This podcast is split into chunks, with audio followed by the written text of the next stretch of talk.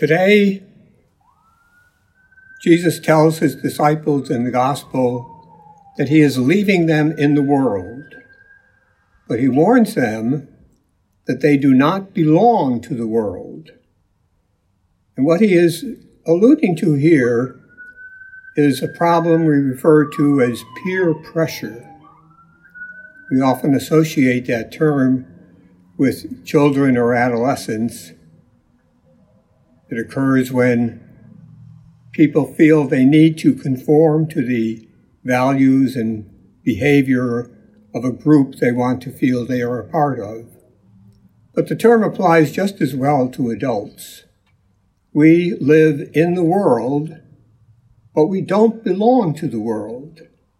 The world has its values. The kingdom of God has its values. What the world values is wealth, power, pleasure. The kingdom of God, on the other hand, values honesty, humility, virtue, goodness, truth.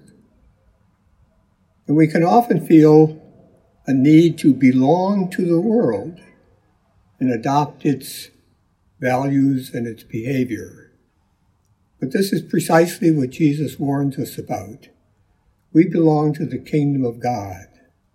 So let us be careful to value the things that are of the kingdom of God and to let those values shape our behavior in life.